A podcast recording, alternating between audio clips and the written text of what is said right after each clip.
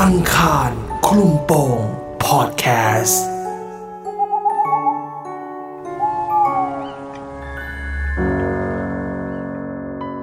ผีก็กลัว ตัวก็เจ็บ เรื่องหลอนของคุณตี ที่ไม่มีวันลืมไปตลอดชีวิต จะน่าขนลุกขนาดไหน ไปฟัง EP นี้ สวัสดีคุณตีค่ะ สวัสดีครับ อ่ะเดี๋ยววันนี้คุณตีครับ เรื่องที่คุณตีจะเล่าเนี่ยเป็นประสบการณ์ของคุณตีเอง หรือว่าเป็นเรื่องที่ฟังมาอีกทีฮะ ประสบการณ์เองโดยตรงเลยครับ เกิดขึ้นนานยังฮะ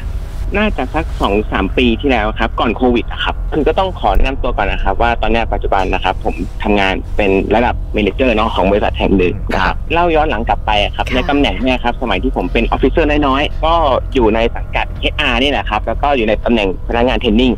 แล้วเราก็จะต้องเหมือนกับว่าเทรนนิ่งเนี่ยก็จะเป็นเจ้าภาพในการจัดเอาติ้งประจำปีของบริษัทอะครับ อืม เนาะ ผมก็จะเป็นเรี่ยวแรงหลักในในการจัดอะไรอย่างเงี้ยครับ อืม ที่ผ่านมาก็จะไปจัดกันบางแสนบ้าง นครนายกบ้างนู่นนี่นั่นนะครับ แล้วปีล่าสุดและสุดท้ายที่ผมจัดเนี่ยเราไปจัดที่เมืองกาญโดยที่เมืองกาญเนี่ยครับเราถูกจิ้มโดยผู้บริหารว่าจะต้องเป็นที่นี่ อืม นะครับผู้บริหารเลือกที่มาให้เรียบร้อยเลย แล้วก็เอาเบอร์โทรของรีสอร์ทเนี่ยมาให้เรา ก็เลยโทรกลับไปที่รีสอร์ทว่าเราจะไปจัดเอาติ้งนะพนักงานประมาณ 3 4 0 0 คน เรามีทีมงานไปอย่างนี้ ซึ่งผมมีเวลาเต็มตัวเนี่ยประมาณ 6 เดือนนะครับ ทางรีสอร์ทเนี่ยก็ส่งเซลล์มาท่านหนึ่งชื่อว่าคุณพึ่ง คุณพึ่งเนะครับ ก็ดีลกับผมนะครับ ขอคอเทชันว่าจะจัดงานอะไรยังไง ในระหว่างเนี่ยหกเดือน ระหว่างที่เราเตรียมงานเนยครับผมก็คุยกับคุณพึ่งเรียกง่ายว่าแทบทุกวัน จนจากคุณพึ่งก็เริ่มเป็นเรียกเธออ่าแล้วก็เธอเธอฉันฉันแล้วก็อ่าคุยไปคุยมาแล้วก็ตกลงปรงใจสกิด เฮ้ย เอ้ย ใช่ คุณนี่อังคารคุมโปงนะ เออ ใช่ใช่ไหม อ่า ใช่ครับแล้วก็เธอเราอยากได้นู่นอยากได้นี่งานจะเป็นอย่างนั้นอย่างนี้อย่างนี้นะ อ่ะ พึ่งก็จะไปเตรียมมาให้ทุกสิ่งทุกอย่างครับแล้วก็ส่งรูปมาให้ดูว่าอันนี้โอเคไหมกับข้าวอันนี้โอเคไหม ครับ อืม แล้วเราจะจัดงานช่วงเดือนพฤศจิกาเนี่ยแหละครับเราจะจัดงานอีกสักหนึ่งอาทิตย์เนี่ย อืม พึ่งเนี่ยหายไปจากสารระบบผมเลยครับ อ้าว ไลน์ไปไม่ตอบโทรไปติดต่อไม่ได้ผมเนี่ยก็เริ่มร้อนใจละ อืม ว่าหนึ่ง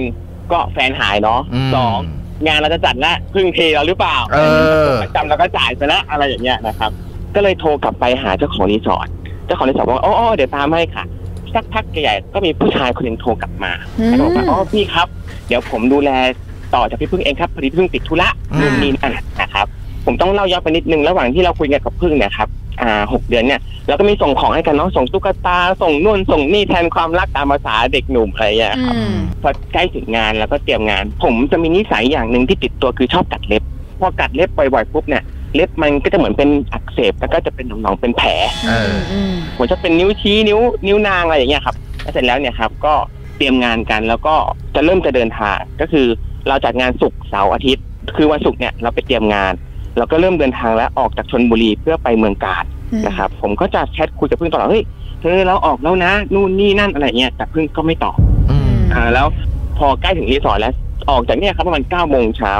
ถึงรีสอร์ทเนี่ยประมาณเกือบสี่โมงเย็น โอ้โห เราก็เริ่มหิวละข้าวเที่ยงก็ไม่ได้กินแล้วนะเพราะตอนแรกเรากะว่าจะไปกินที่รีสอร์ทแล้วก็พอไปถึงมันเย็นมากแล้วเราก็เริ่มหิว อืม พอไปถึงหน้ารีสอร์ทนะครับมันมีงาน อ่ะ เราไม่รู้ว่างานอะไรหน้ารีสอร์ทแล้วก็ด้วยความที่เราคึกครองนะครับวัยรุ่นนะครับ ก็คือส่วนใหญ่ก็ทีมสตาร์ทมี 20 กว่า 22 เด็กจบใหม่ทั้งนั้นนะครับร่วมงาน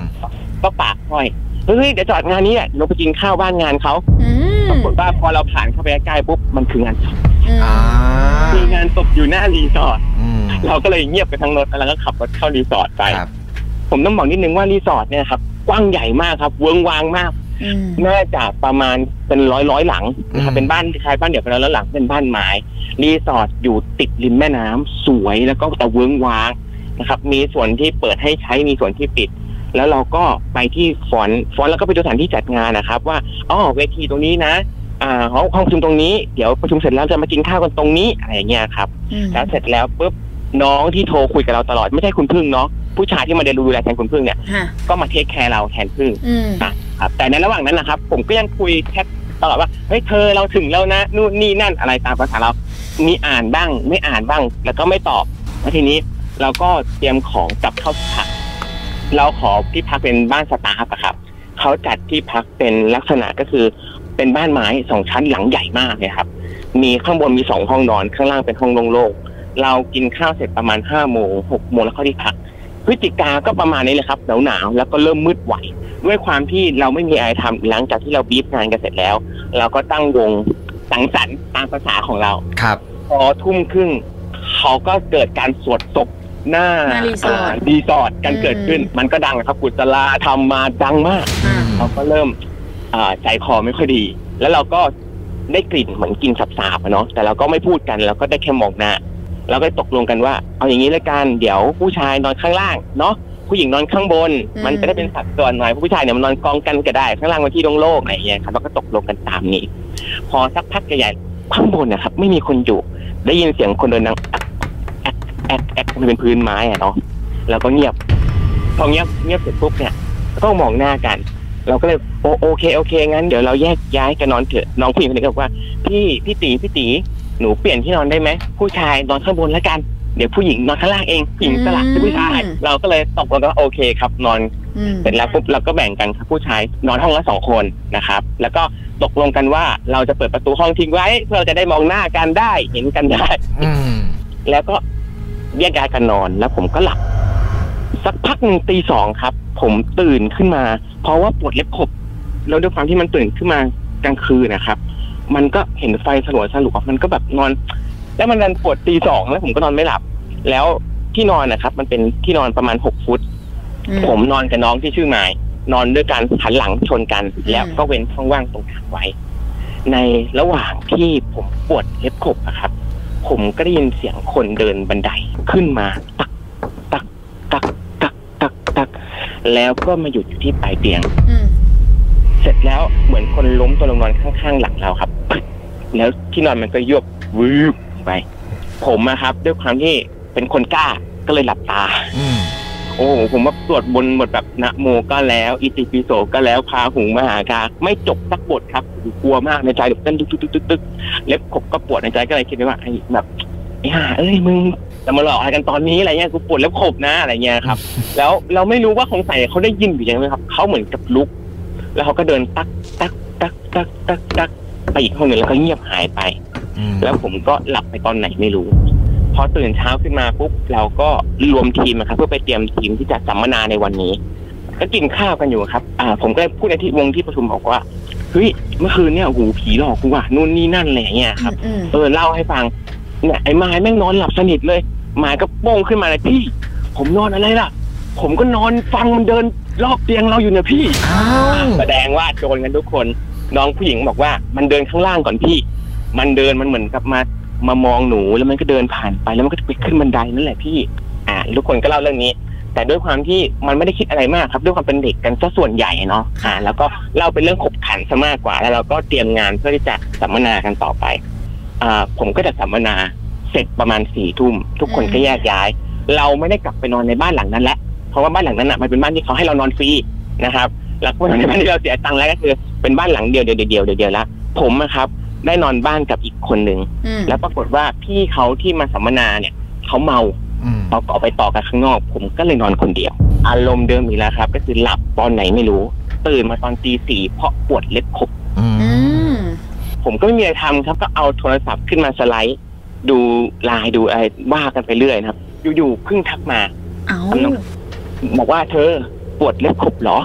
แล้วก็บอกอือแล้วพูดไปแค่นี้ แล้วเราก็พิมพ์นะครับ เธอหายไปไหนมานู่นนี่นั่น ไม่ตอบ แล้วน้องก็ไลน์ไปอีกว่า เธออยู่ไหน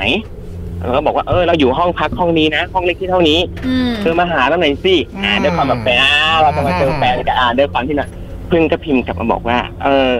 กฎของรีสอร์ทอ่ะเขาบอกว่าห้ามเข้าห้องลูกค้าผมเลยบอกว่าอ้าวเหรองั้นเธอมารับเราที่หน้ารีสอร์ทสิ เดี๋ยวเราจะพาไปตัดเล็บขบอ่าคำว่าการไปตัดเล็บขบของผมณตอนนั้นคือไม่ได้ตัดเล็บขบแน่นอนนะครับ อ่า ก็โอ้โหผมเด้ง สิบแปดบวกเขารู้กัน อ่านะครับก็ได้ขึ้นจากที่นอนเลยเสร็จแล้วผมก็เตรียมอุปกรณ์เซฟตี้ จะตอนแล้วครบ ขับขับรถออก แล้วก็ไปเจอพึ่งที่หน้ารีสอร์ท อืม ก็รับพึ่งขึ้นมาหาครับพึ่งอ่ะตีสี่ผมคิดว่ามันดึกนะครับ ผมเชื่อน้องก็แต่งตัวธรรมดาธรรมดามาเจอน้องแต่งตัวคือ น้องใส่กระโปรงสั้น อืม ๆ แล้วก็ใส่เสื้อสูทเหมือนเป็นเจ้าหน้าที่แบบใครเคยไปโรงแรมหรือไปรีสอร์ทที่มันหรูๆอ่ะ อ่า ประมาณนั้นแหละครับอ่าน้อง ใส่ ก็ เป็นเบเซอร์คุม เออใช่มายืนรอแล้วผมก็จอดรับขึ้นมา เสร็จแล้วปุ๊บก็เออเราก็พาน้องไปโรงแรมนั่นแหละ พอเสร็จทุกอย่างเสร็จแล้วปุ๊บก็เอ้าพึ่งพาพี่ไปตัดเล็บขบไปดิมันปวดมากเลยนะอะไรอย่างเงี้ยก็บอกว่าเอาอย่างนี้แล้วกันพี่ตีเดี๋ยวพี่ตีส่งหนูที่หน้าเซเว่น อืม เนาะแล้วเดี๋ยวหนูจะให้ที่บ้านหนูอะมารับหนูกลับ เพราะว่าจะไม่ต้องสงสัยหนูจะไปทำงานต่อ อ่า เสร็จแล้วพี่ตีเนี่ยตรงไปเลี้ยวซ้ายตรงสามแยก ถัดไปอีกสามห้องของตึกมันมีร้านเสริมสวยอยู่ เนี่ยตอนเนี้ยหกโมงเช้าเขาน่าจะเปิดแล้วแหละพี่ตีลองไปถามดูว่าเขาตัดเล็บครบไหม อืม แต่ด้วยความที่เราเป็นสุภาพบุรุษพี่น้องไปกับพี่ก็ได้เดี๋ยวน้องพี่เปิดแอร์ในรถทิ้งไว้เดี๋ยวพี่ลงไปตัดแป๊บเดียวเล็บขบมันนิดเดียว น้องก็บ่ายเบี่ยงก็ไม่ยอมคุยกับเราก็เอาโอเคงั้นไปส่งหลงที่หน้าเซเว่นแล้วก็ขับรถไปตัดเล็บขบแล้วก็กลับมานะครับ ที่รีสอร์ทเดิม พอถึงกลับมารีสอร์ทปุ๊บมันจบแล้วไงครับงานสัมมนาจบแต่เมื่อคืนแล้ว ผมก็มีหน้าที่มาเคลียร์บินเคลียร์อะไรต่าง ๆ ของผมจ่ายค่าน่นค่านี่ค่านั่นแล้วก็เคลียร์งานดูส่งพนักงานทุกคนกลับบ้านจนหมดทุกคน แล้วเสร็จแล้วปุ๊บผมก็เลยเรียกน้องผู้ชาย ที่มาดูแลแทนพึ่งก็เคลียร์แล้วก็ให้ทิปน้องผู้ชายเนี่ยใส่ซองไปสองพันณตอนนั้นนะครับผมกับเพื่อนๆก็ยืนยืนอยู่ด้วยกันนั่นแหละครับ ก็เลยถามน้องผู้ชายไปว่า เออ น้อง คืนแรกอะ่ะ บ้านที่พี่ให้น้องนอนอะ่ะหูแม่งผีหลอกพี่ว่ะนู่นนี่นั่น น้องผู้ชายมันพูดออกมาคำหนึ่งว่าอ้าวพี่ก็โดนเหรอพี่พี่ก็เจอเหรอ แล้วก็อ่ะทำไมอ่ะ อ๋อ เปล่าเปล่าไม่มีหรอกพี่บ้านนั้นอ่ะ มันเป็นบ้านเก่าของเจ้าของ แต่เจ้าของเขาเสียไปนานแล้วแหละ ผมไม่เคยเปิดให้ใครนอนพอดีเห็นพี่อยากได้ที่นอนฟรีอ่ะผมก็เลยเปิดที่นั่นให้ อืมไอ้เจริญ อืมอ่ะพอร์ตแรกด้วยความที่มันก็งบมันเหลือเนาะบัจเจ็ตมันเหลือ เราก็อยากเทคแคร์แฟนเรา เราก็เลยเอาตังค์ใส่ซองให้อีกห้าพันแล้วก็ใส่ซองแล้วก็ฝากน้องว่าเฮ้ยน้องพี่ฝากซองนี้ให้พึ่งหน่อยสิ อืม อ่า น้องผู้ชายก็บอกว่า อุ้ยพี่ไม่เป็นไร เดี๋ยว ผมบอกพี่พึ่งให้ก็ได้ว่า พี่อ่ะขอบคุณพี่พึ่งอะไรอย่างเงี้ยนู่นนี่นั่น ผมก็ อืม พยายามอยากเหยียดเพราะว่าผมอยากให้ซองเนี่ย มันไปถึงคนที่เอาตรงๆก็แฟนผมอะเนาะน้องก็แบบเหมือนบ่ายเบี่ยงอะครับไม่ไม่ไม่ยอมรับซองเพราะปกติ คือตอนที่เราให้ซองน้องคือน้องก็จับแล้วก็จบใส่กระเป๋าเลย แต่ของพึ่งเนี่ยเออน้องก็ไม่ยอมรับ อืม ผมก็อุ๊ยเอาไปเอาไปเนี่ยพยายามถึงน้องน้องก็บอกว่าอืมพี่ คืออย่างนี้พี่พึ่งเขาไม่อยู่กับเราแล้ว คือยังไงเขาลาออกไปแล้วเหรอหรือยังไงอะไรความคิดของผมเนาะเพราะว่า อ่า เมื่อเช้าก็เห็นเขาแต่งตัวมาทำงานอยู่อะไรอย่างเงี้ยครับ คือพี่พึ่งเขาไม่อยู่กับเราพี่เขาเขาเขาไปจากโลกใบนี้แหละพี่เข้าใจไหมอ๋อเหมือนกับน้องมันจะอักกะอึกกะอักไม่อยากจะพูดนะครับ อ่า เราก็บอกว่าเฮ้ยมึงอย่าพูดเล่นนะอ่ะเริ่มขึ้นมึงขึ้นกูละเพราะเนี่ยก็คือถ้าคนนอกมองก็แค่เซลล์กับอ่าเจ้าหน้าที่ที่มาอบรมจัดงานอบรม แต่คือเราคือมันคือแฟนแล้วบอกพูดอย่างนี้กับแฟนเราได้ไงวะอะไร เอ เงี้ย อ ก็เนี่ยพี่งานงานงานศพที่จัดหน้ารีสอร์ทเนี่ยงานศพพี่พึ่ง อุ้ย ผมก็เลยบอกเฮ้ยเฮ้ยมึงอย่าพูดเล่น ผมก็เลยขับรถผมนะครับเอาน้องมานั่งข้างหน้า เพื่อนผมนั่งข้างหลัง อีกสามสี่ตัวนั่งข้างท้ายไปที่งานเลยครับ เมื่อเช้าที่ผมพาเพื่อนขึ้นรถแล้วขับผ่านงานไปผมก็เห็นงานนะแต่ไม่ได้มองเข้าไปข้างในเนาะเพราะเนื่องจากมันปิดไฟแล้วก็เปิดแค่ไฟกระพริบพอเราเข้าไปใกล้ใกล้ใกล้มากๆปุ๊บเห็นรูปอะคือแบบโอ้โหแบบมือมือชาตัวตัวผมนี่แข็งหมดเลยอะครับ ใช่ แล้วก็ ใช่ เพื่อนเพื่อนเพื่อนผมที่แบบไปด้วยกันเนี่ยก็คือพยุงผมเพราะว่าเพื่อนผมก็จะว่าเอ้ยเนี่ยเพื่อนกับผมมันเป็นแฟนกันแล้วก็จะอัปเดตตลอดว่าเฮ้ยเนี่ยพาเพื่อนไปนั่นไปนี่แล้วทุกคนก็เฮ้ยเรื่องที่ไอตีมันไปมามันเกิดอะไรขึ้น แล้วก็กลับมาที่รีสอร์ทผมก็เลยบอกว่าเอ้ยไม่เอากูไม่เชื่อ ก็เล่าให้น้องฟังอะเนี่ยไอโรงแรมที่พี่ไปเนี่ยเมื่อตอนตีสี่ตีห้าเนี่ยแบบไปขอกล้องมาหน่อยดิเองน่าจะไปคุยกันได้ ปรากฏว่าน้องอะครับ มันก็สนิทกับไอโรงแรมที่ผมพาน้องซึ่งไปเมื่อเช้าเนี่ย อ่า เราก็เลยไปขอกล้องวงจรปิดดู ปรากฏว่ามันเป็นมันเป็นแค่ผมไปจอดรถ ผมเดินลงคนเดียว เฮ้ย ผมเข้าห้องคนเดียว คุณตี อันนี้ละลาบประลวงนิดนึงนะฮะ อ่า จังหวะที่คุณตีเนี่ยไปรับคุณพึ่งหน้าฟอนต์แล้วก็เข้าไปเนี่ย ความรู้สึกที่ได้คุยกับคุณพึ่งอะไรอย่างเงี้ย เขาเป็นคนไหม มันเป็นยังไง เหมือนคน อ่ะ ปกติเหมือนคนปกติ ผมจับสังเกตได้อย่างหนึ่งคือ น้องจะไม่เปิดประตูรถเอง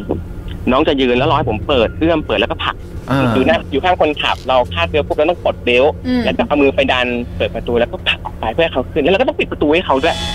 โดยที่ไม่ได้เราไม่ได้ลงไปนะครับปิดอยู่บนรถนั่นแหละ อืมอืมอืม แล้วเราก็ไปนอนโรงแรมด้วยกัน แล้วเราก็คุยกันปกติยังคุยกันเลยว่าเฮ้ยเธอจะกินอะไรนู่นนี่นั่นน้องบอกว่าเดี๋ยววันเนี้ยตอนเที่ยงจะทำแกงส้มนู่นนี่นั่นนะอะไรเงี้ยที่เราให้เราฟังและสิ่งที่น้องบอกว่า น้องจะกินตอนเที่ยงครับคือกับข้าวที่เขามาเตรียมในงานศพทั้งหมดเลยแกงส้มขนมอะไรอย่างเงี้ย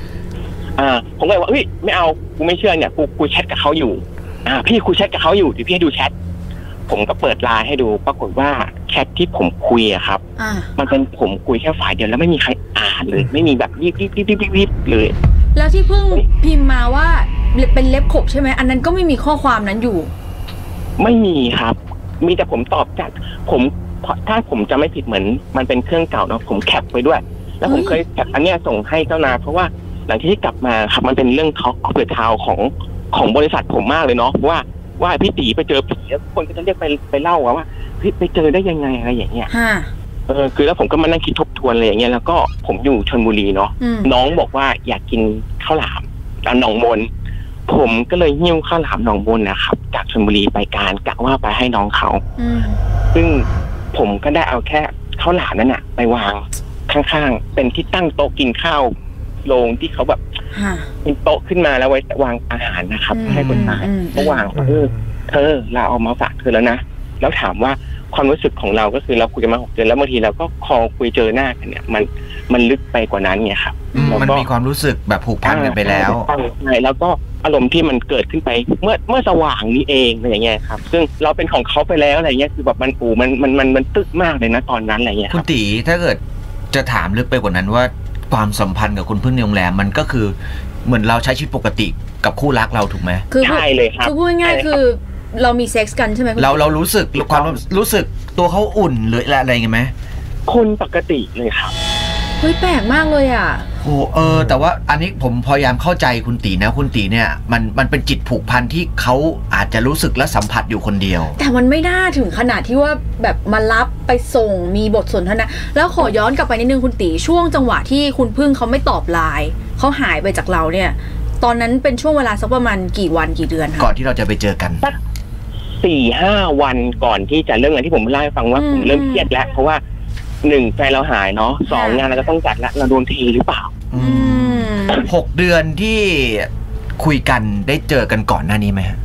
ไม่ได้เจอแต่เราก็จะวิดีโอคอล อืม อืม อ่าใช่ครับจากจากที่โทรโทรศัพท์อย่างเงี้ยนะครับ จากพิมพ์ไลน์ก็เป็นวิดีโอคอลหรือแม้กระทั่งทำงานอยู่บางทีก็จะคอลเลยครับ ทั้งวันเปิดเห็นเขาทำงาน อืม เราก็ทำงานเออเหมือนแบบคู่รักจีบกันเลยครับเขาก็ อืม บางทีเขาอยู่หน้าฟอนต์รับแขกอะไรอย่างเงี้ยอ่าประมาณนั้น ขออนุญาตถามว่าคุณพึ่งเป็นอะไรเสียชีวิตคะ ครับ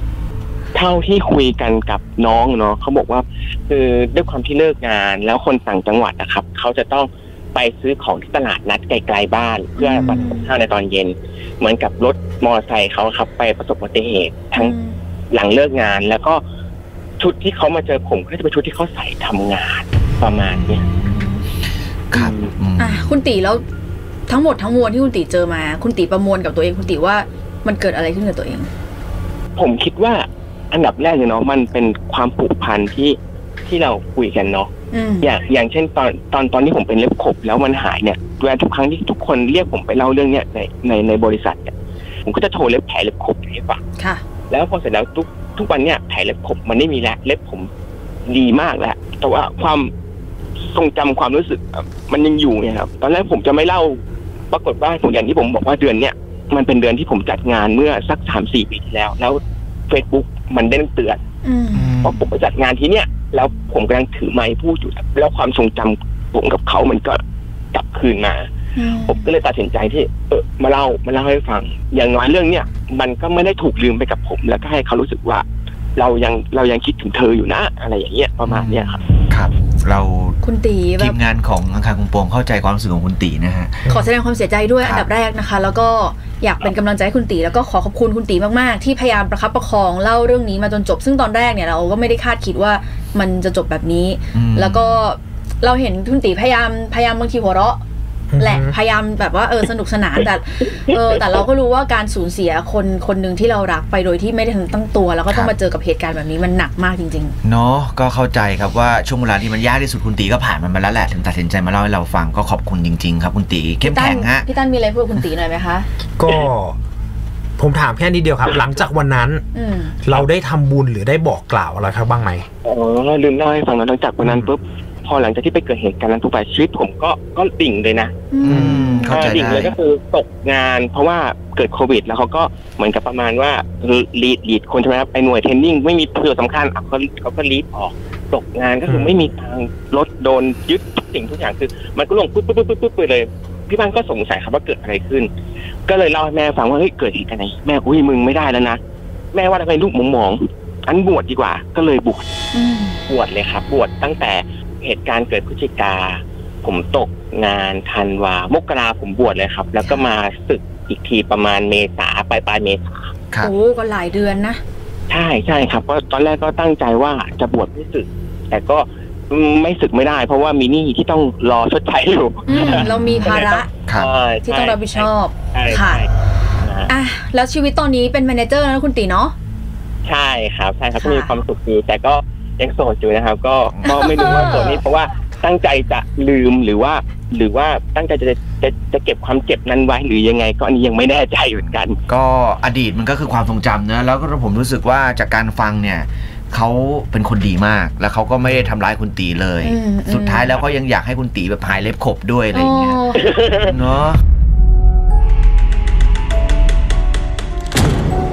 อังคารคลุมโปงพอดแคสต์